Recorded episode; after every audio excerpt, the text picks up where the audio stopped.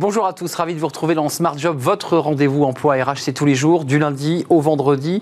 Débat, analyse, expertise et vos rubriques habituelles, bien entendu. Au programme aujourd'hui, dans Bien dans son job, se réinventer grâce à la RSE. On en parle avec Catherine Brennan. Elle est la directrice des opérations chez Burdeo, qui est un cabinet de chasse de tête. Elle est notre invitée. Smart Philo. Et si l'Agora nous parlait du sens au travail, philo et travail, on va en parler dans quelques instants avec notre invité. Et puis dans le cercle RH, notre rendez-vous euh, mensuel avec notre partenaire Un jeune, une solution pour parler du capital jeune. On parlera de l'entrepreneuriat, ça se passe du côté de Marseille, et du contrat d'engagement jeune, le CEJ. Il sera mis en place le 1er mars prochain. Thibaut Guilluy, le haut commissaire à l'emploi, sera avec nous dans quelques instants pour en parler. Et puis dans Fenêtre sur l'emploi, euh, comment faire pour avoir un CV en béton? On en parlera justement avec Julien André, fondateur du CV professionnel. Voilà le programme tout de suite, c'est bien dans son job.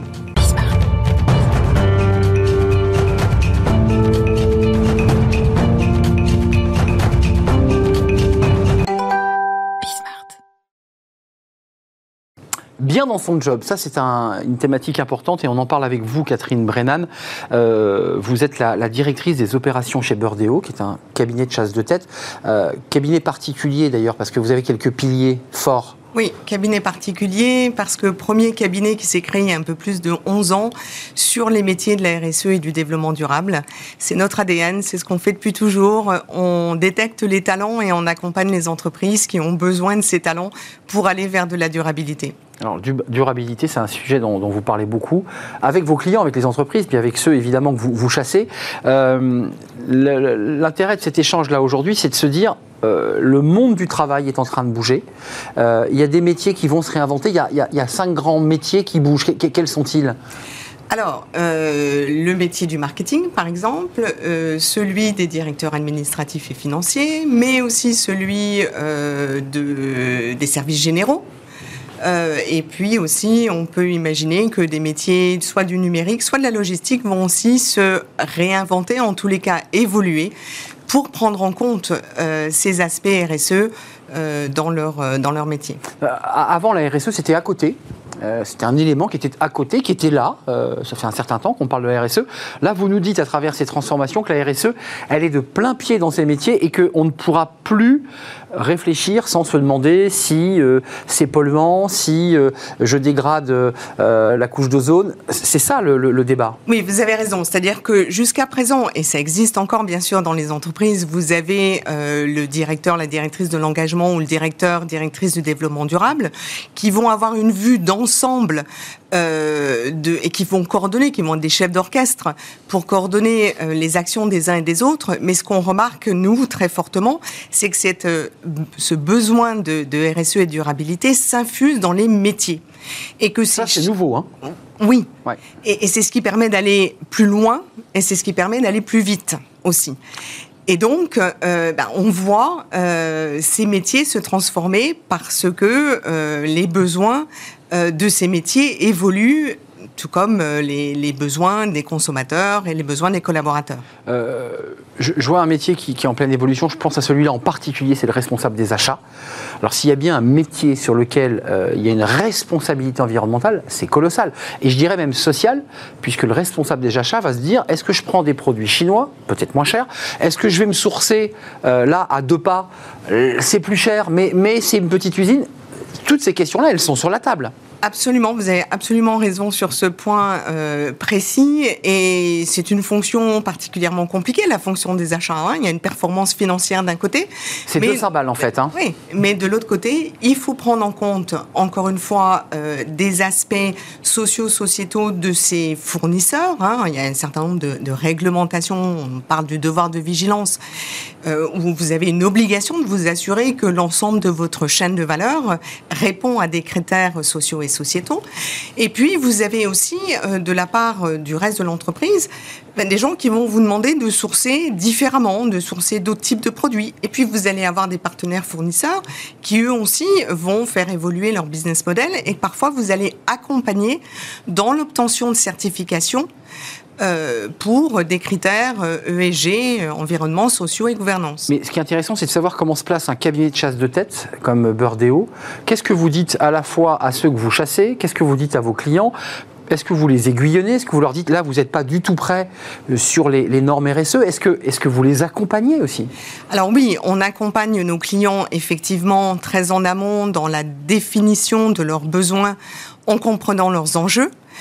Euh, et on les accompagne aussi euh, lorsqu'ils ont un niveau de maturité un peu plus élevé dans les nouveaux métiers auxquels ils font face. Et nous, on fait un énorme travail de veille euh, autour de la réglementation, autour des habitudes, autour d'émergences qu'on peut voir peut-être euh, dans d'autres euh, dans d'autres régions du monde.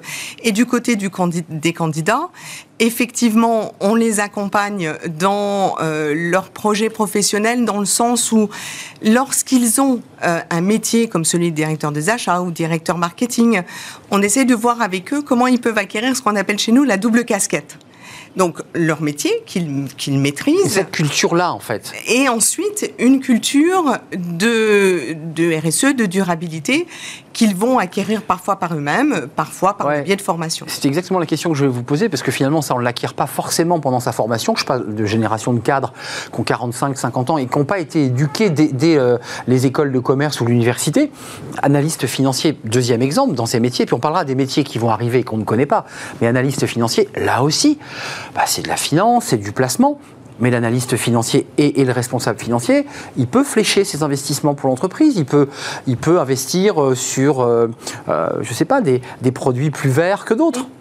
Alors effectivement, l'analyste financier traditionnel a euh, des opportunités de devenir analyste extra-financier. Il a l'habitude euh, d'analyser les entreprises, d'analyser les chiffres émanant de ces entreprises, et maintenant il a la possibilité de monter en compétence sur les critères extra-financiers qu'il va prendre en compte dans l'analyse des sociétés qu'il fait. Et il existe euh, des formations, il existe des parcours qui permettent de s'approprier ces critères ESG maintenant. Alors, euh, quelques mots quand même, Catherine, parce qu'il y, a ces métiers qu'on connaît, alors qui sont en pleine mutation et, qui doivent se doter de ces critères, et vous y êtes sensible chez, chez mais il y a aussi les métiers qu'on ne connaît pas ou qui sont en, gestation. Alors, comment on fait là quand on est un cabinet? Parce qu'on ne les connaît pas, ces métiers. On nous dit dans, dans 20 ans, il y aura 35% euh, des métiers qui auront disparu, il y en aura de nouveaux. C'est un casse-tête pour vous je ne sais pas si c'est un casse-tête. Ce qui est important, c'est de pouvoir tenter de les détecter un petit peu en amont. Vous avez déjà comme ça des, des, une sorte de préscience sur les métiers de demain là, qui arrivent? Ah, on sait, euh, on sait par exemple que la data est quelque chose qui va devenir de plus en plus important hmm. euh, sur les métiers de la RSE parce qu'on va de plus en plus collecter des informations sur les impacts environnementaux des entreprises pour pouvoir les mesurer et ensuite pour pouvoir traiter cette information pour qu'elle devienne utile au reste du business. Un exemple que je donne souvent et qui, qui, est parlant, je pense, pour chacun d'entre nous, c'est que les consommateurs que nous sommes vont bientôt pouvoir avoir accès à de l'affichage environnemental sur les produits. Mmh. Pour arriver à cet affichage environnemental... C'est le blockchain il va falloir effectivement aller chercher de la donnée à la source de la fabrication. Ça existe déjà un peu sur les aliments, par exemple? Oui, mais ça va se généraliser, sur, euh, sur l'ensemble des, des produits. Donc là, ça veut dire aussi que pour certaines compétences dans la tech, parce que vous chassez peut-être aussi euh, dans les métiers de la tech, euh, vous leur dites, attendez, commencez aussi à vous doter, je dirais, d'un troisième bras qui sera le, le bras d'une vision environnementale, plus stratégique, plus ESG quand c'est la finance on n'a pas besoin de leur dire parce qu'on voit quand même un mouvement, euh, alors soit de jeunes profils euh, que j'appelle moi les environmental natives, hein, parallèle avec le digital native, qui sont nés en fait avec ces sujets euh, qu'ils appréhendent relativement bien et qui les intéressent beaucoup. Ça c'est une chose. Et pour les, les professionnels aujourd'hui en poste, on a quand même beaucoup de demandes de sens, d'avoir de, de l'impact dans ce qu'on fait et une vraie volonté d'apprendre et éventuellement, effectivement, d'acquérir des compétences supplémentaires. En tout cas, d'y inclure dans leur prise de décision, lorsqu'ils ont des responsabilités, euh, ces enjeux euh, qui sont, c'est très bon financièrement, mais je t'informe que c'est pas très bon euh, sur, pour la planète, parce que c'est souvent des enjeux de, de ce type-là. J'économise sur un produit que j'achète en Chine, on va dépenser plus, mais par contre, c'est bon pour la planète. C'est parfois compliqué, ça, pour le, compte de résultat ça, c'est l'ambition que l'entreprise décide de se doter quand elle, euh, quand elle s'engage sur cette voie de la durabilité. il, faut, il, faut, une conscience, il faut une, oui, mais on une exigence. Oui, on s'aperçoit qu'elle est quand même là de plus en plus et qu'il y a une, entre guillemets, une vraie pression aussi du citoyen euh, de, de voir des du consommateur. Euh, du consommateur, bien sûr. Catherine Brennan, c'est intéressant d'avoir un cabinet de chasse de tête. Le marché chez les chasseurs de tête, ça bouge parce qu'on nous dit qu'il y a un marché pénurique sur certains secteurs, des, des, des métiers de, de, de, premier rang. mais ça, chez, chez les cadres, chez, chez, chez, les gens que vous chassez, là aussi, il y a du mouvement? Beaucoup? Il y a du mouvement. Euh, nous aussi, on est sur un marché euh, qu'on peut qualifier de pénurique, hein, puisque le sujet prend de l'ampleur, mais le nombre de professionnels formés en poste aujourd'hui n'est pas aussi important. Trop de demandes, pas assez d'offres? Un petit peu. Euh, donc, bah, ça implique deux mouvements, j'allais dire, un mouvement d'ouverture de la part des entreprises pour voir le potentiel et surtout s'appuyer sur les savoir-être de candidats motivés et puis du point de vue des candidats, ça veut dire bah, continuer euh, d'être ouvert, euh, d'avoir une grande curiosité et de, continuer d'apprendre. Donc vous nous dites, euh, de votre fenêtre de cabinet de chasseurs de tête, que certaines entreprises ont déjà accepté l'idée qu'elles n'auraient pas le mouton à cinq pattes qu'elles avaient mis dans la, dans la fiche de recrutement, mais qui vous les orientez à aller vers des profils peut-être pas ceux qu'ils cherchaient, mais motivés, avec des soft skills intéressantes. Vous les emmenez là-dessus. Oui. Sinon, ils ne trouvent pas le poste. Sinon, ils ne trouvent pas effectivement le mouton que je qualifie maintenant de mouton à 18 pattes. À 18 pattes, moi j'étais resté à 5, j'ai pris un peu de retard. Mais en fait, euh, oui, et d'aller chercher, parce que sur les sujets qui nous portent, les savoir-être sont très importants, de, curiosité, de communication, savoir embarquer, la ténacité, beaucoup de ténacité quand on est sur ces métiers-là. Et euh, une grande pédagogie aussi pour euh, aller expliquer et embarquer le reste des collaborateurs. Mmh. Merci Catherine Brennan d'être venue nous, nous éclairer sur, euh, sur ces métiers qui se transforment euh, avec ce développement durable, cette ESG quand, quand on parle de, de finance. Vous êtes directrice des opérations chez Burdeo, qui est un cabinet de chasse de tête. Merci, c'est un vrai plaisir. Euh, de la philo, on va en faire un tout petit peu. Bah, c'est normal, c'est Smart Philo, c'est tout de suite.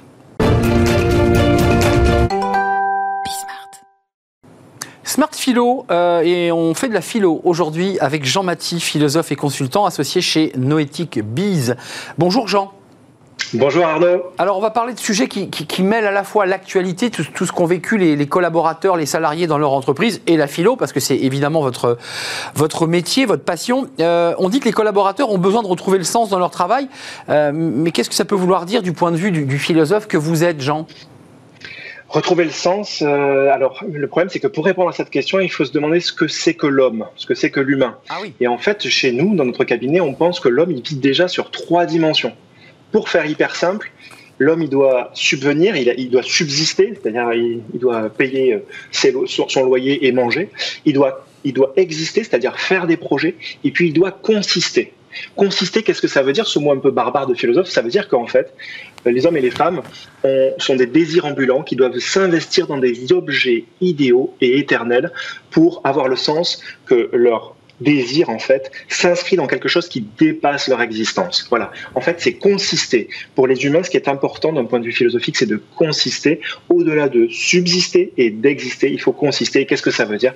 Eh bien, ça veut dire investir son désir dans des objets idéaux. Idéaux. Donc, c'est une sorte de vision un peu supérieure, euh, euh, au-delà au -delà de la matérialité. Est-ce qu'il y a un rapport, Jean, parce que c'est intéressant, euh, entre ce, besoin philosophique que, que, vous évoquez à travers ce mot consister, le Covid, la grande démission, dont on parle beaucoup aux États-Unis. Euh, c'est quoi ce lien, euh, toujours du point de vue du philosophe que vous êtes? Alors en fait, c'est que avant même euh, la Covid, il y a ce que nous appelons nous en philosophie le tournant libéral de la société. Le tournant libéral de la société, c'est très simple à comprendre d'un point de vue philosophique, c'est l'idée que l'organisation de la société se structure autrement que la structuration religieuse de la société.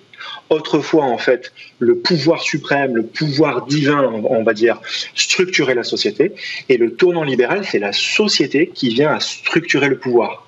Autrement dit, Nietzsche disait Dieu est mort. Si je réinterprétais autrement que lui-même n'a voulu le dire, ça veut dire que dans nos sociétés libérales, si Dieu, quelque part, est mort en tant qu'objet idéal d'investissement pour notre désir, eh bien, euh, eh bien, quand on sort de Dieu, on devient tous des dieux.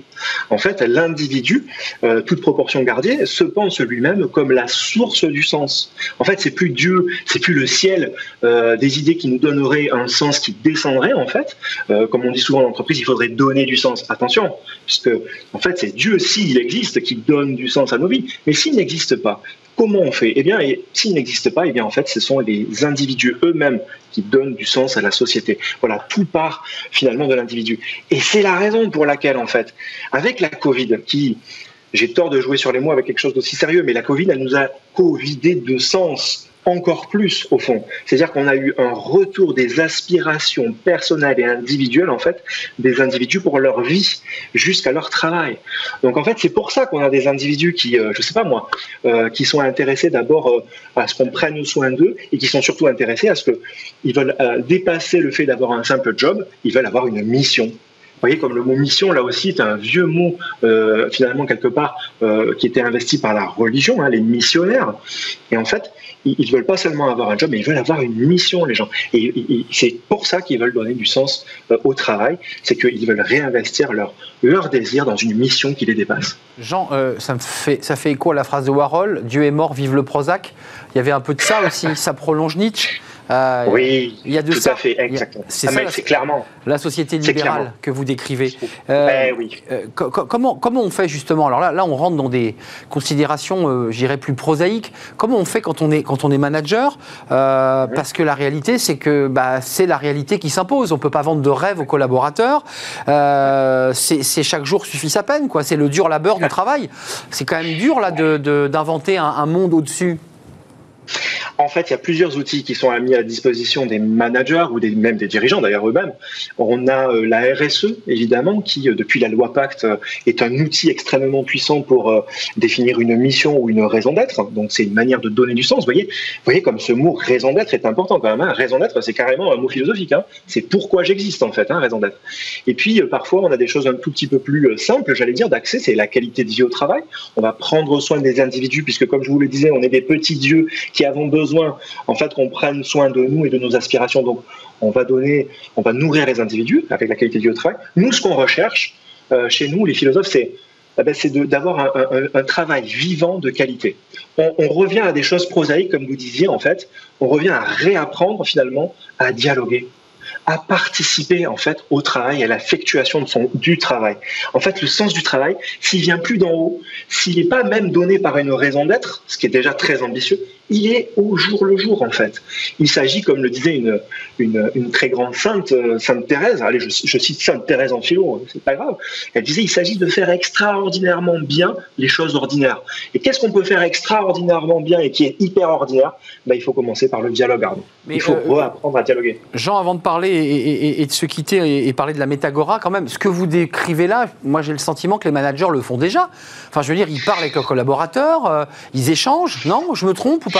Eh, alors, oui et non. En fait, on a l'habitude de, mener de simples conversations, heureusement, hein, et de rigoler autour de la machine à café.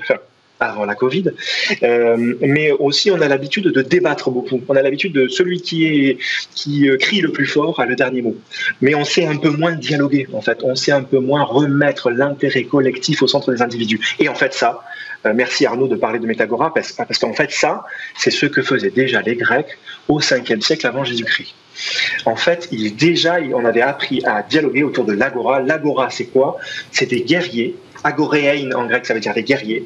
Des guerriers qui cessent de s'affronter pour se mettre en cercle et discuter par le dialogue d'inventer des lois des principes qu'ils auront en commun pour résoudre les problèmes de la cité. Ça nous parle des managers, ça, hmm. Ça nous parle de comment, concrètement, au jour le jour, à travers les violences que l'on que l'on perçoit et que l'on vit toutes et tous, comment les managers ils arrivent à réapprendre à dialoguer avec une application que nous on a mis en place qui s'appelle Metagora, l'Agora 2.0 en quelque sorte, pour remettre le dialogue au centre du travail opérationnel. Voilà, réinventer le sens à toute petite échelle du, du dialogue opérationnel sur comment on fait bien notre travail.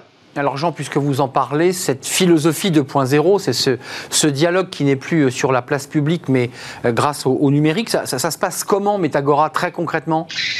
Très concrètement, c'est une application hyper légère qui permet à intervalles réguliers par le facilitateur d'user de curseurs qui sont en fait des valeurs. Et c'est là où je reboute avec ce qu'on se disait Arnaud tout à l'heure, c'est-à-dire que si on est si on est des petits dieux et si le sens il vient plus d'en haut, en fait, l'individu comment il met du sens? Eh il met du sens par ses valeurs. C'est les valeurs qu'il faut réinvestir, qu'il faut réutiliser. Et donc, c'est quatre petits curseurs autour desquels on va mettre des valeurs que choisissent les managers et on va se parler de ces valeurs. On va se parler de ces valeurs sur comment on maintient nos objectifs, comment on vit ensemble au jour le jour et éventuellement comment on choisit de délibérer collectivement sur le travail à propos de ces valeurs. C'est tout simple. Des quatre valeurs, de un, curseur de moins à plus et on parle de ce qui nous anime, c'est-à-dire de nos valeurs. Et euh, pour conclure, euh, Jean-Mathie, euh, on en fait quoi de, de, de ces paroles qui sont posées, qui sont écrites, sur lesquelles on va se concentrer on, on, on les fait remonter, on réfléchit, on croise. Qu'est-ce qu'on en fait de cette matière? Cette matière, elle est, elle est vraiment mise à disposition du manager qui anime la réunion ou du, ou du facilitateur de la réunion, en fait. Et cette matière, elle va produire du méta-feedback. Il y avait déjà le feedback que les entreprises connaissent euh, peu ou prou, c'est-à-dire l'art de renvoyer à l'autre des données qui ont de la valeur et d'obtenir des, données qui ont de valeur. Et là, nous, on a inventé le méta-feedback. Le méta-feedback, c'est quoi? C'est se parler de la manière dont on se parle, se parler de la manière dont on vit, se parler de nos objectifs entre nous. C'est ni plus ni moins qu'un feedback réflexif, comme les philosophes. Meta, euh, Metagora, euh, et ça c'est sur votre plateforme, hein, il faut, le préciser, euh, Noetic Biz, euh, parce que je rappelle, Jean, que évidemment vous êtes associé dans cette société, mais que vous êtes philosophe de, formation, osant même citer Sainte Thérèse. Ben là, j'ose parce que je suis sur. Voilà. Et, la, radio des audacieux. la radio, et j'ai envie de dire la télévision des audacieux, Jean. La télé, Absolument. Et moi, vous avez remarqué que j'ai cité Andy Warhol sur une chaîne écho.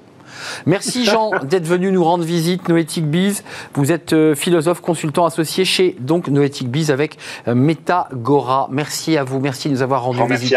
On fait une très courte pause et on va s'intéresser avec nos, invités euh, à un jeune une solution en partenariat évidemment avec un jeune une solution. On va s'intéresser à tous ces dispositifs qui permettent eh bien de remettre les jeunes sur le chemin de l'emploi. On va revenir sur cette initiative qui se passera à Marseille, capitale jeune créateur. Ça c'est une aide directe pour créer son entreprise. Et puis on parlera du contrat d'engagement jeune. Ça, c'est le 1er mars prochain.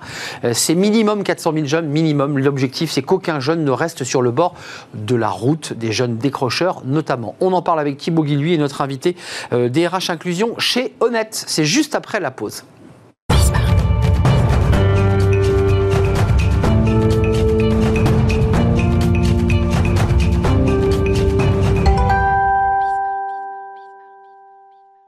Le Cercle RH, euh, émission spéciale comme chaque mois, un jeune, une solution avec notre partenaire. On va parler des jeunes, bah, oui évidemment, un jeune, une solution. On va parler de tous ces dispositifs. Alors euh, certains existent déjà, d'autres vont être mis en place. Euh, je pense au Capital Jeune Créateur, ça, ça existe et, ça va. Et puis on va parler du contrat d'engagement jeune. Ça c'est pour le 1er mars, c'est important d'en parler parce que c'est pour les jeunes les plus éloignés de l'emploi, décrocheurs en difficulté qu'on va, que vous allez remettre Thibaut Guilluy bah, sur le chemin de, l'emploi et de la confiance. Thibaut Guilluy, merci d'être là, comme chaque mois, au commissaire à l'emploi et à l'engagement des, entreprises. Et puis nous sommes avec Philippe Arnaud, DRH Inclusion d'Honnête.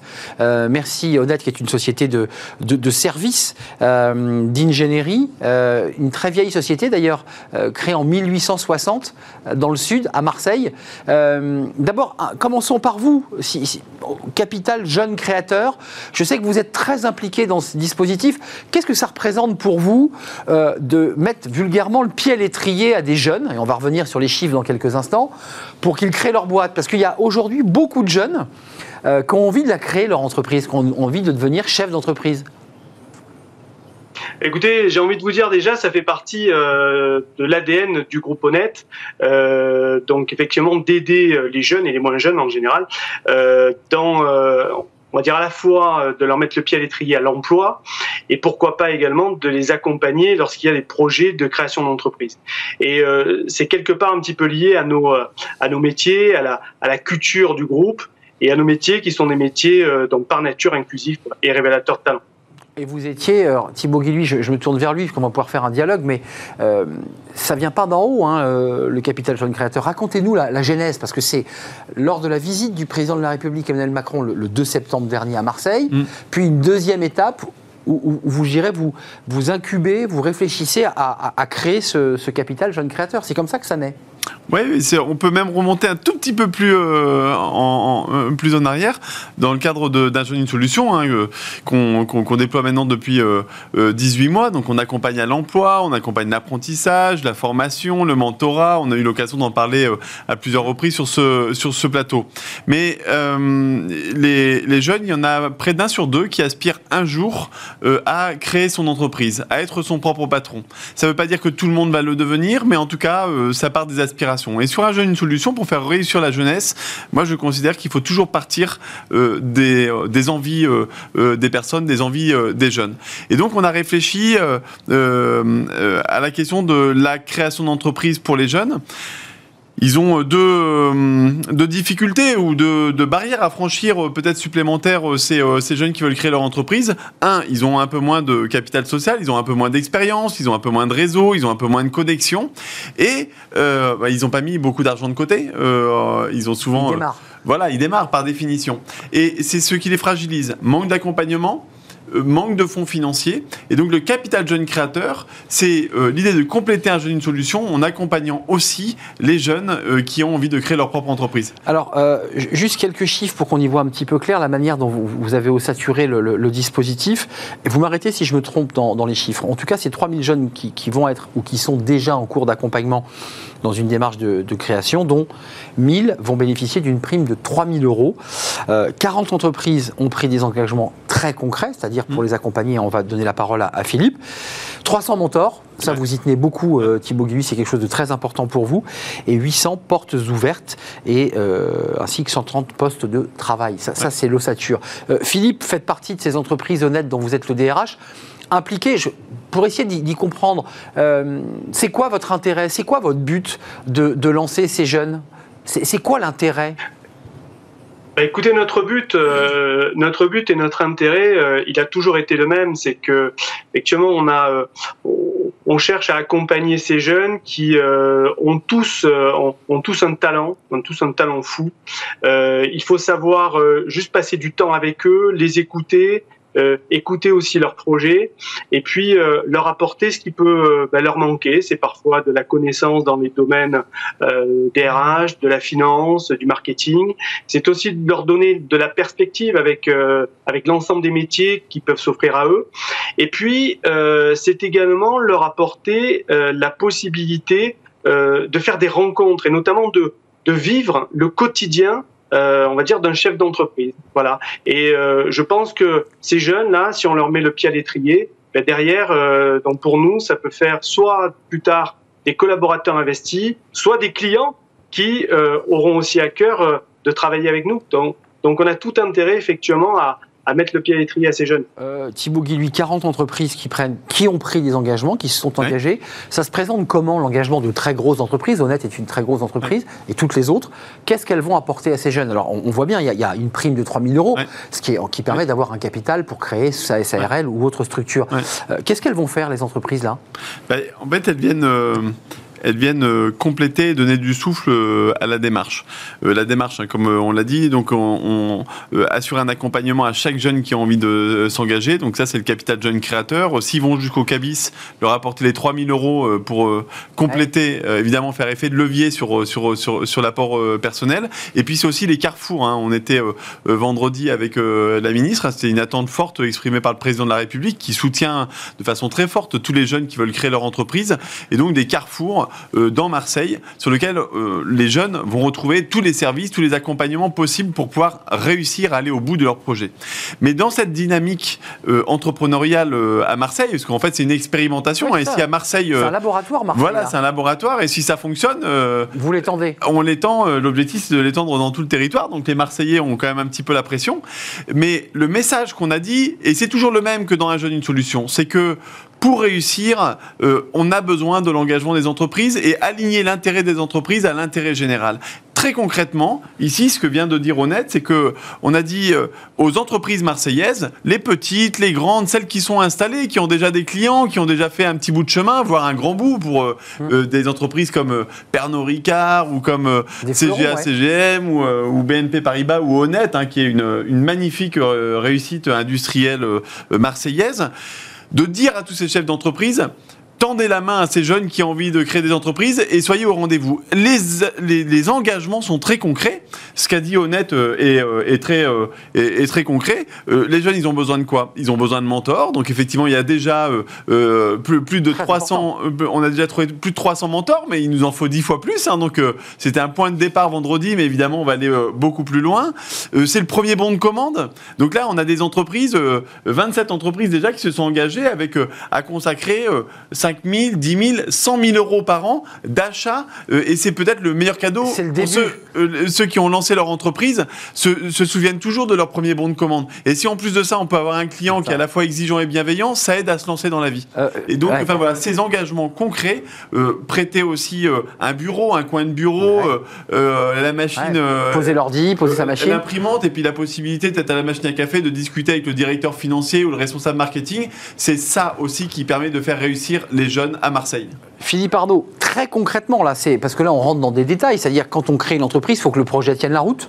Il faut que ça soit pas saugrenu. Ouais. Il faut qu'il y ait un marché. Il faut qu'il y ait des clients. Enfin, tout ça, quand même, se réfléchit un minimum.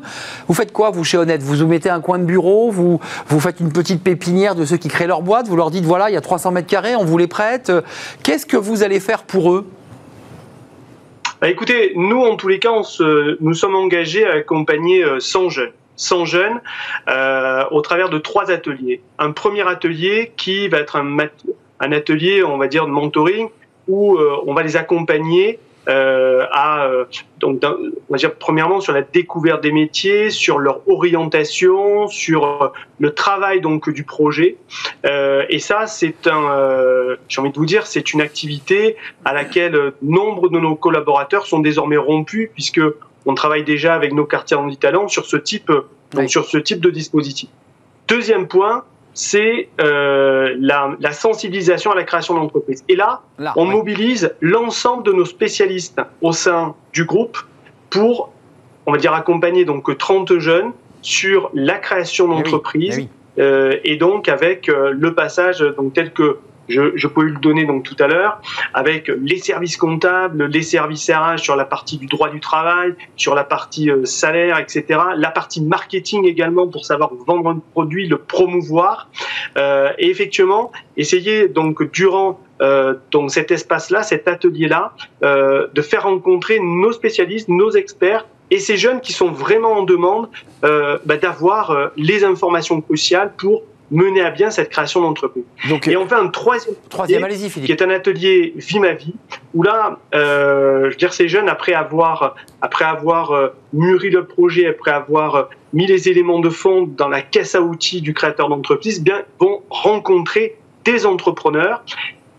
Nous- ce sont en fait nos entrepreneurs, nos responsables d'agence, et vivre euh, une journée de travail justement avec ces responsables d'agence pour bah, découvrir leur quotidien, la prise de décision, euh, la façon dont on manage une équipe, la façon dont on, on rencontre des clients, euh, on, euh, voilà le quotidien véritablement donc d'un entrepreneur.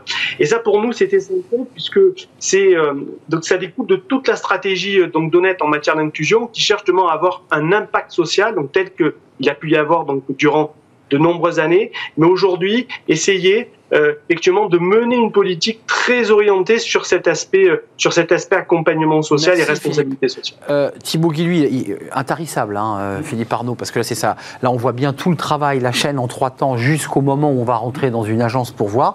Euh, L'idée, c'est quoi? Certains n'iront pas au bout de l'aventure. Là, il y en a une trentaine, 30 accompagnés. Euh, D'autres auront découvert finalement peut-être des métiers. Enfin, c'est- à double cliquet. Ils peuvent effectivement créer leur entreprise, puisqu'il y en a quand même 1000 qui vont en bénéficier. Et puis, a d'autres qui diront bah, tiens, j'ai découvert un métier chez Honnête qui me plaît, je savais pas que c'était possible, et je vais peut-être essayer de pousser la porte de chez Honnête. C'est aussi ça l'objectif. Oui, exactement. C'est en fait tout ça, c'est toujours dans l'esprit un jeune une solution en fait euh, de, de, de, dire à chaque jeune le choix quoi. Voilà, euh, euh, engage-toi, on va t'accompagner et on va tirer le fil avec toi. Et ce fil-là, il pourra t'amener peut-être à la création d'entreprise. Ce fil-là, il pourra peut-être t'amener à te dire, bah, peut-être qu'à la création d'entreprise, oui, mais mais plus tard. Et en attendant, je vais peut-être aller faire une expérience dans une entreprise, mais toujours construire ce chemin-là avec aussi l'entreprise et les entrepreneurs. ce que derrière honnête. Euh, chaque entreprise ensuite peut prendre une forme d'engagement différente d'une autre. Vous voyez, par exemple, il y a Crédit Agricole, par exemple, et euh, je, pense que les, les, banques euh, vont, vont suivre, annoncer du coup l'idée d'un prêt à 0% sans garantie pour ces jeunes qui seront suivis par le capital jeune créateur. Bah et, et, en fait, finalement, c'est un état d'esprit. Vous vous souvenez, euh, euh, au début, quand s'est lancée la, French Tech, franchement, la France et le numérique et les startups, on était complètement à la ramasse. Alors qu'on est presque leader et leader. Et, qu'est-ce qui a fait qu'on a euh, repris aussi un leadership? C'est quand on a joué collectif, quand on a fait équipe de France, quand on a été à Las Vegas, au CES, quand dans les territoires, on s'est mis ensemble pour se valoriser les uns les autres. Eh bien, c'est cet esprit-là aussi dans, dans, dans un jeune une solution et dans la création d'entreprise se, dire euh, on a tous intérêt à être en solidarité avec celui qui se lance, parce que peut-être que celui-ci, c'est celui qui sera votre client ou votre fournisseur euh, ou votre collaborateur. Euh, ce qu'évoquait Philippe. Juste un mot, Philippe, parce que j'aimerais ensuite qu'on. Et, d'ailleurs, vous, ne partirez pas parce que vous êtes évidemment forcément intéressé par le contrat d'engagement jeune, vous qui, êtes déjà très impliqué à Marseille sur, sur ce sujet du, capital jeune. concrètement, sur les 30, là, je ne sais pas si vous les avez tous rencontrés, mais vous dites quoi? Il y, a, des petites pépites, vous sentez, parce qu'on le sent, ça, il y a un projet génial, il y a un créateur dynamique, vous dites ça, ça va cartonner. Comment vous les regardez, ces jeunes? Ben écoutez, on les regarde, on les regarde avec beaucoup d'intérêt, avec beaucoup de respect, euh, avec avec de l'écoute et de l'audace, c'est-à-dire avec euh, les valeurs clés qui font euh, la culture du groupe, quoi, finalement.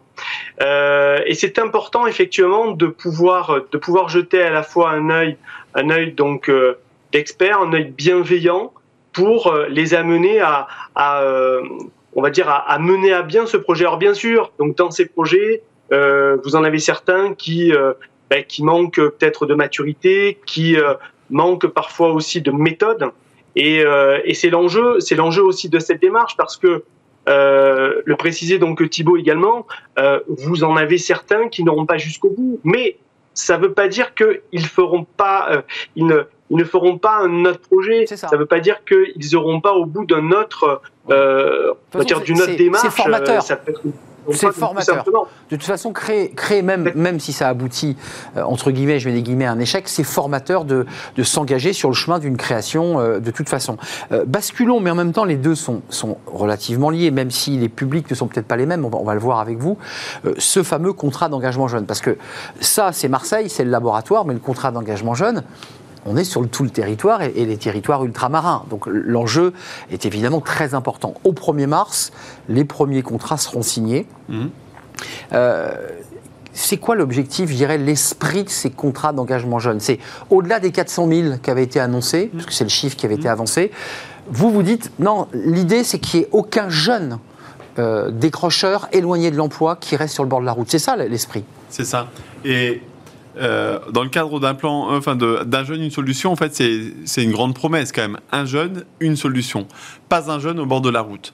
Euh, on a fait déjà beaucoup de chemin tous ensemble, avec les entreprises, avec les acteurs dans les territoires. Euh, on a retrouvé un taux d'emploi des jeunes qu'on n'avait pas connu depuis 1992.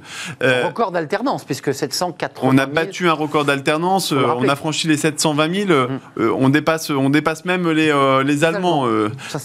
donc c'est historique. C'est totalement historique. Cela étant dit, on ne peut pas se contenter de cela, car on a encore pas loin d'un million de jeunes qui sont sans études, euh, sans formation, euh, sans travail.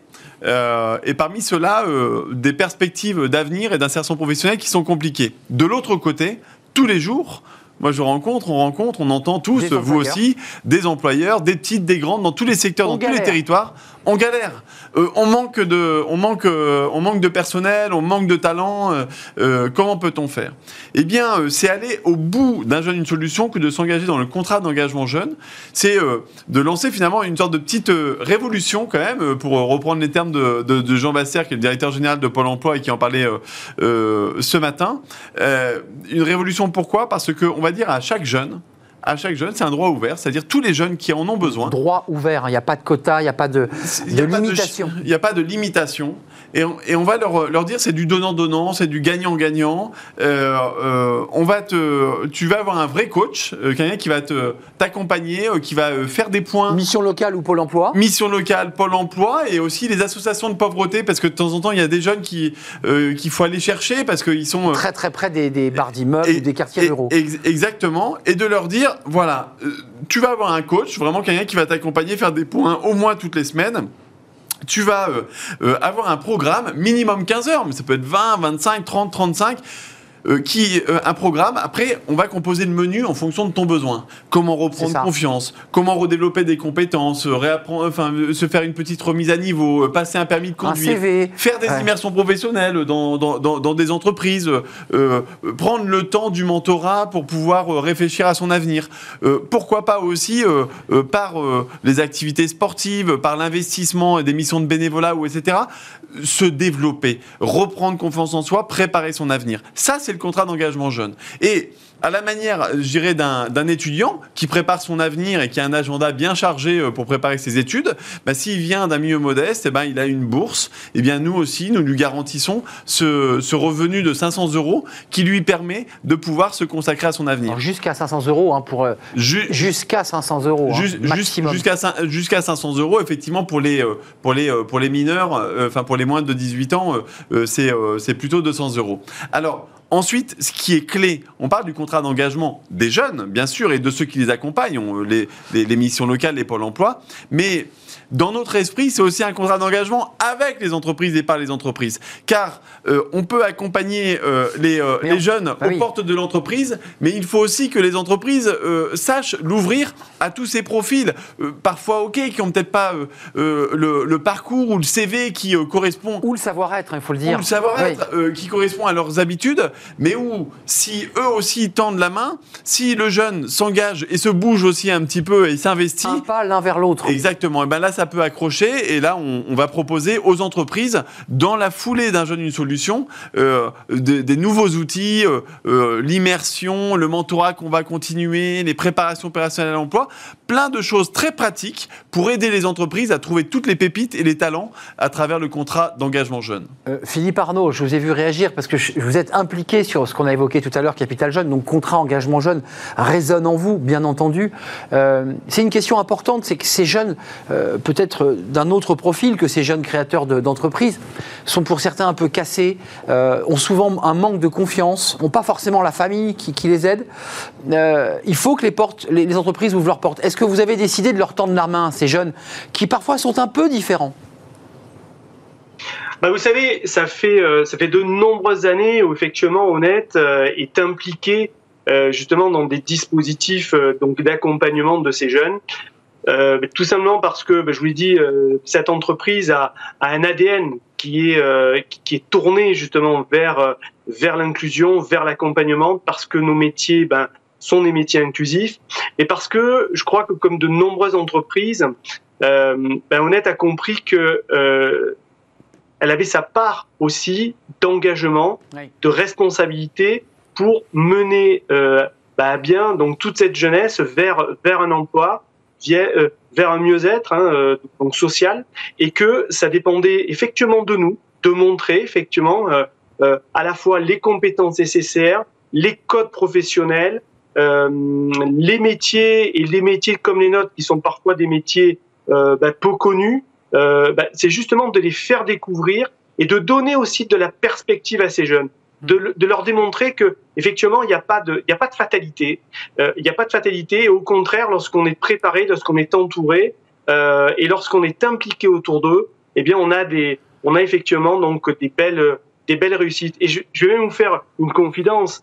c'est qu'effectivement, on est tourné vers ces jeunes, on aide ces jeunes. Mais vous pouvez pas imaginer chez les collaborateurs qui s'impliquent justement à leur côté le plaisir et le bonheur c'est lorsque vous arrivez à placer, à placer un jeune. C'est-à-dire à lui trouver, à lui trouver un boulot, ou lorsqu'il vous appelle au bout de quelques mois et vous dit, bah écoutez, euh, je suis arrivé à, décrocher mon premier CDI, euh, où la formation que vous m'avez indiquée, ben, elle, elle, est parfaite, elle est, elle, est sensationnelle et, et, je me régale. Donc, je pense que vous savez, il y a une, il y a une vraie relation gagnant-gagnant dans cette implication et euh, les entreprises aujourd'hui l'ont compris, l'ont compris. On, on, parle de responsabilité sociale. On sait que ces implications se trouvent également dans les appels d'offres et dans les clauses sociales. Oui, on évoqué tout à l'heure. Je pense qu'il y a tout un état d'esprit aujourd'hui. Les choses changent. Merci. Et c'est tant mieux et c'est tant mieux pour ces jeunes. Euh, euh, Thibault, là, vous avez un, ambassadeur du contrat engagement jeune. Enfin, c'est un ambassadeur. La façon dont il en parle, la façon dont il parle de son entreprise qui ouvre les portes, c'est exactement cela que vous envisagez. C'est-à-dire un accompagnement très structuré, très organisé, sur mesure. Et puis derrière, il faut que, que on prenne la passerelle vers l'entreprise. C'est ça l'objectif final. Hein. C'est l'emploi et l'emploi durable. Ouais, c'est l'emploi, c'est l'emploi durable, mais je pense que surtout le contrat d'engagement jeune, c'est pas un énième euh, contrat. Euh, euh j'étais chef d'entreprise pendant 20 ans, je me suis beaucoup investi dans, dans, dans, dans l'inclusion et on en a vu euh, passer un certain nombre. mais là, en fait, je pense que l'état d'esprit dans lequel on est et l'état d'esprit dans lequel de plus en plus d'entreprises sont, c'est qu'elles comprennent que c'est un bon investissement.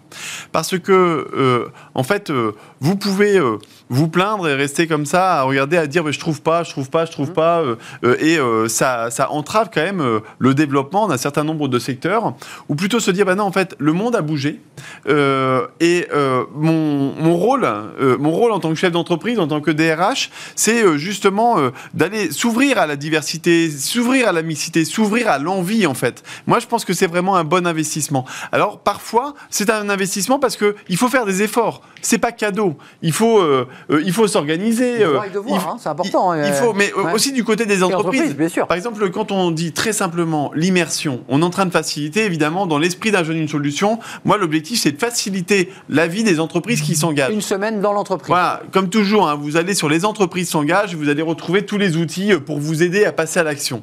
Donc, on est très concret pour pouvoir aider les entreprises. Mais ensuite, les immersions, c'est quoi? C'est d'accueillir pendant 15 jours, pendant un mois, euh, un jeune qui euh, se cherche, qui se dit, bah tiens, le métier de la propreté, pourquoi pas, ou euh, le métier de la sécurité, ou, du digital, ça va lui permettre de bien s'orienter, ça va permettre aussi à l'entreprise finalement de créer la rencontre. Et souvent ça marche, mais de temps en temps, tiens, ça fonctionne pas. Eh bien, il va y avoir une deuxième immersion. Et c'est peut-être au bout de la deuxième ou de la troisième, boum, là vous tombez sur le bon candidat, le bon talent. Mais celui-ci, il va pas oublier que vous lui avez tendu la main et il sera là pendant longtemps dans votre entreprise.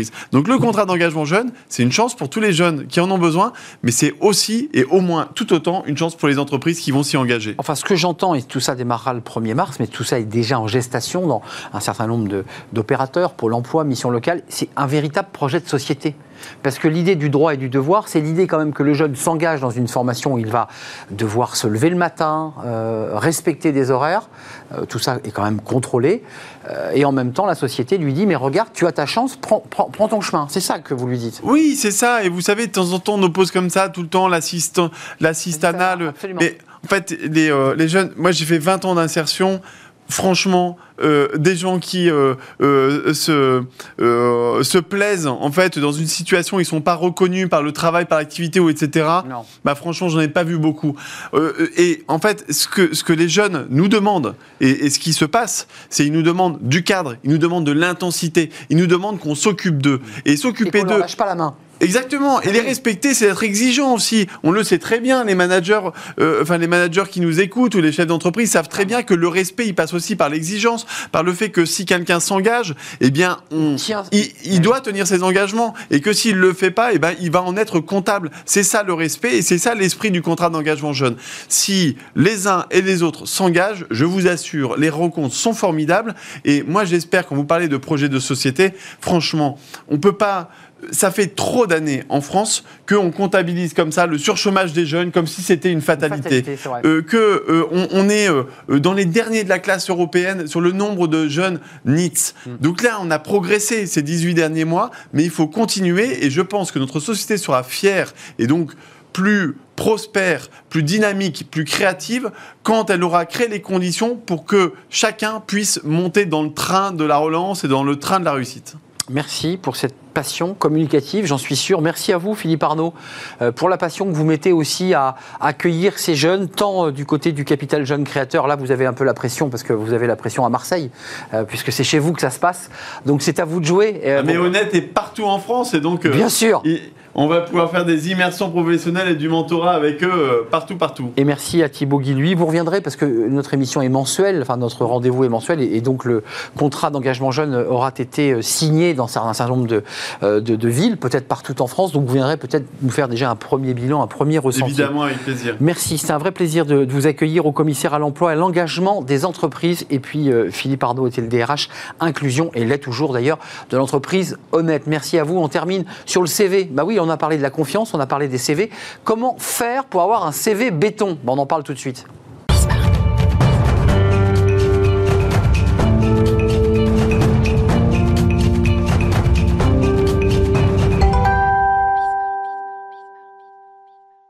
Fenêtre sur l'emploi. On vient de l'évoquer il y a quelques instants avec Thibaut Guilhuy. Un certain nombre de, jeunes euh, ont besoin de se reformer, de se former sur leur CV. On ne sait pas trop quoi mettre, euh, dans quel ordre, comment le faire. Et on en parle justement euh, avec Julien André. Bonjour Julien. Bonjour Arnaud. Ravi de vous accueillir. Vous êtes le fondateur de CV Professionnel. Alors d'abord, une question liminaire. Bon, vous n'allez pas l'aimer ma question, mais certains disent le CV c'est fini, on n'en a plus besoin, on a juste besoin de faire un clic. Bah, vous, vous dites l'inverse. Vous dites ce CV, il est très utile. C'est vrai que ça fait 20 ans moi que j'entends dire que le CV est mort. Et aujourd'hui, on constate que 90% des recrutements, enfin des mises en relation candidats-recruteurs se font à partir d'un envoi de CV, encore aujourd'hui. Donc c'est-à-dire une feuille à quatre, hein, pour le dire simplement, un, document. Effectivement, un document. Après, dans certains secteurs, comme dans la tech ou le digital, le CV tend aussi à, disparaître et est remplacé par un profil LinkedIn hmm. ou alors parfois euh, de plus en plus par des vidéos de présentation euh, format court. Mais là, c'est vraiment pour, euh, pour les jeunes dans l'univers des startups. Mais la plupart des recrutements aujourd'hui se font par des mises en relation qui ont lieu suite à l'envoi d'un CV. C'est-à-dire que la personne que vous appelez, parfois quand on réussit à, lui parler, parce que quand on s'accroche à un poste, on réussit à lui parler, elle vous dit, elle n'a pas le temps et elle vous dit, envoyez-moi un CV. Ça, passe souvent comme ça, ça démarre souvent comme ça. Euh, quand on consulte une offre d'emploi sur Internet euh, ou quand on est contacté par un cabinet de recrutement, la première chose qu'on nous demande, c'est d'envoyer un dossier de candidature. Et ça passe par le CV, parfois une lettre de motivation, euh, qui après permettent d'aboutir à un entretien de recrutement. Alors, commençons par le début. Les, fautes évidentes ou pas d'ailleurs à ne pas commettre quand on remplit son CV. Parce qu'on on s'est tous retrouvés un jour, à 20 ans, à 40, à refaire son CV et à se dire, oh là, plus on est âgé, plus c'est compliqué parce qu'on ne sait pas dans quel ordre on doit tout mettre. Il y en a de, nombreux, il y en a de nombreuses hein, fautes euh, possibles que l'on peut commettre quand on rédige son CV. La plus basique, c'est euh, les fautes d'orthographe. Donc, euh, euh, faute d'orthographe, de ponctuation, de, voilà. Donc, il faut se relire, se faire relire, utiliser des correcteurs d'orthographe, parce que ça, ça peut vraiment, euh, voilà, c'est éliminatoire. Bon, ça, c'est l'orthographe, c'est énorme, c'est grossier. Il y a les erreurs qu'on ne doit pas commettre, mais qui sont un peu plus fines, un peu plus subtiles. C'est quoi? L'organisation le... je dirais qu'aujourd'hui, euh, il faut réussir à permettre à un recruteur de comprendre rapidement pour quel type de poste on, postule. Donc il faut un titre de CV qui soit clair, hein, qui reprend généralement le, titre de poste euh, que l'on convoite. Et un résumé de profil un petit peu en dessous, de 3-4 lignes, qui vont mettre en évidence les compétences clés, les réussites marquantes de son parcours et quelques infos sur le projet professionnel. Donc ça, c'est des choses qu'on voit peu, mais qu'il faut davantage évoluer. Très intéressant ça. Mais ça veut dire qu'en fonction des postes qu'on a pu avoir, il faut, on peut rajouter en gras quelques lignes qui, viennent un peu résumer le, le, poste qu'on a occupé. Il faut effectivement pour chacune de ces expériences professionnelles mettre en avant non pas des tâches, ou des missions réalisées, hmm. mais mettre en avant des responsabilités exercées, des résultats, des réussites. Il faut voilà, pas simplement lister des tâches, mais vraiment réussir à convaincre qu'on est fait pour le job en mettant en avant voilà, des éléments qui sont, peuvent être captivants. Alors comme on parle à un spécialiste de, CV, parce que vous avez quand même 20 ans d'expérience sur la gestion de plateforme avant de, vous intéresser à ce sujet et de devenir entrepreneur, mais euh, d'abord il y a un truc intéressant, c'est la différence entre le CV français et le CV anglo-saxon. Alors là, là ça m'intéresse parce que je... il y a des différences? Peu de différences avec le Royaume-Uni, mmh. donc euh, mis à part la photo qui, euh, en France, pas obligatoire, mais on a tendance à la mettre dans un CV. Au Royaume-Uni, un petit peu moins. Mais on va dire que les, différences plus marquantes se font avec le, marché nord-américain, où là, on va être sur un CV qui va être en une seule colonne, alors qu'en France, on est sur un CV en deux colonnes. On va avoir absolument pas de photos.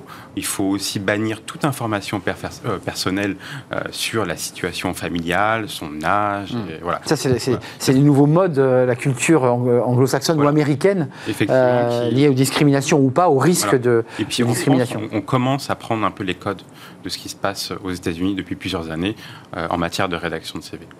Alors, le CV idéal, c'est quoi Qu'est-ce que serait le CV idéal qu'attend le recruteur Un CV idéal, c'est un CV qui est clair, qui est aéré, qui est professionnel, qui favorise un mode de lecture en F, donc un, CV en deux colonnes. Alors, quand vous dites deux colonnes, c'est qu'il faut qu'on y ait un trait, on, construit un peu comme un article de presse. Voilà, une colonne de gauche qui va mettre en avant euh, ses compétences, donc c'est les compétences, les soft skills, mais aussi les hard skills. Ah, moi, j'en étais resté au truc. Euh, non, ça c'est vrai que c'est un peu l'ancien format, le format américain en l'occurrence. Euh, nous, on, voilà, on est sur un CV en deux colonnes qui facilite le mode de lecture en F, donc titre de CV, résumé de profil, les compétences, les expériences professionnelles. Compétences à, gauche, on est d'accord Voilà, compétences à gauche. Donc on met en avant ses compétences euh, euh, techniques, métiers, mais également ses euh, compétences voilà, qu'on appelle soft skills, donc chose qui se fait depuis quelques années. Et puis, donc, sur le fond, ce qu'il faut surtout, c'est vraiment réussir à, à, à, rédiger des synthèses de ces expériences pour en faire, comme je disais tout à l'heure, des, contenus qui mettent en avant des pas résultats. Des lignes de date. Voilà, c'est des résultats, c'est des réussites, c'est des, éléments qui vont vraiment être intéressants à lire. Euh, Julien, là, vos clients, donc ils viennent vous voir, c'est quoi? Il y, a, de la panique, il y a de l'angoisse, il y a je craque, ça fait 10 feuilles que je fais, c'est nul. Euh, comment ça se passe? Alors, généralement, c'est plutôt 4, 4 supérieurs dirigeants qui n'ont pas le temps, qui savent plus comment faire un CV, qui sont largués par. Euh, voilà. Je vous explique tout. Et, voilà, qui vont confier la rédaction de leur CV, le profil LinkedIn, lettre de motivation en français et en anglais par des professionnels du recrutement qui ont 15-20 ans d'expérience professionnelle, qui font ça tous les jours et qui vont leur faire gagner du temps et leur permettre d'éviter de commettre des erreurs. Donc il y a le contenu, on a bien compris les deux colonnes, ça je le découvre, et puis il y a aussi l'aspect formel, on peut quand même en dire quelques mots, les couleurs, les traits. La mise en forme, euh, effectivement, il faut être... Euh, euh, alors on va rester sur des, formats modernes, sobres, avec intégration de couleurs, d'une iconographie aussi qui est, propre au secteur d'activité, au métier de la, de la personne. donc on peut mettre un peu de couleur et autres, mais il ne faut pas aller dans l'originalité, pas faire d'excès, euh, voilà, rester sobre. Euh, avant de nous quitter, quand même, bon, on est dans les métiers dans lesquels je suis, c'est les métiers de la communication. Euh, j'ai besoin, moi, souvent dans notre métier de journaliste, d'ailleurs, on nous dit pas besoin de CV. Tu sais, ton CV, c'est toi. c'est vrai pour plein d'autres métiers. La personne fait une vidéo, explique ce qu'elle fait. Est-ce que c'est pas plus puissant qu'un document papier? Ça, peut être plus puissant, mais il faut se mettre à la place du recruteur qui va qui va recevoir X centaines de vidéos ne pourra pas gérer. pourra pas gérer. Déjà qu'aujourd'hui, ils n'ont pas le temps de traiter des CV, donc c'est pour ça qu'un recruteur, en général, passe à peu près 50 secondes sur un CV avant de le, de le de, de, de, Tellement garder il y en a. ou non. Tellement il y en a. Donc les formats innovants, euh, on est pour, hein, bien entendu, mais il faut d'abord, derrière, euh, s'assurer que les recruteurs sont en capacité de traiter ces volumes. Et ça, c'est pas toujours le Donc vous ne contestez pas le caractère innovant et sympathique de la vidéo, mais vous dites que celui qui est en face, il ne peut pas. Non, non, il faut effectivement s'adapter aux nouveaux codes. Hein. Ça, c'est sûr que le CV évolue. Hein. Même chaque année, nous, nos méthodes évoluent, nos modèles évoluent. Euh, Les deux colonnes, ça a évolué, ça, parce que c'est pas comme ça qu'on oui, avait montré à faire mon CV. Effectivement. Donc euh, demain, il sera peut-être tout autrement euh, constitué, et, mais jusqu'à présent, il est encore beaucoup utilisé. CV professionnel, c'est votre entreprise, et vous prenez le temps, vous délestez finalement cette espèce de partie qui est parfois très fastidieuse et, pas toujours facile à faire, franchement. C'est un exercice. CV professionnel, euh, c'est vous qui l'avez euh, monté, cette entreprise, Julien André. Merci de nous avoir rendu visite. Merci à vous. J'ai appris plein de choses. Tiens, je vais peut-être me remettre sur mon CV, tiens, tiens, avec les deux colonnes et la lecture donc en, F, hein, c'est ça. Exactement. Merci de nous avoir rendu visite. C'est un, un, vrai plaisir. Merci à vous, merci pour votre fidélité. Euh, merci à toute l'équipe, évidemment, qui m'accompagne chaque jour dans cette émission. Je remercie Lauriane Boué à la réalisation, Alexandre pour le son évidemment. je remercie Fanny Griesmer, je remercie euh, Sarah qui nous accompagne et euh, Carla pour l'accueil invité. Voilà, l'émission est terminée. Je vous retrouve demain. Bye bye.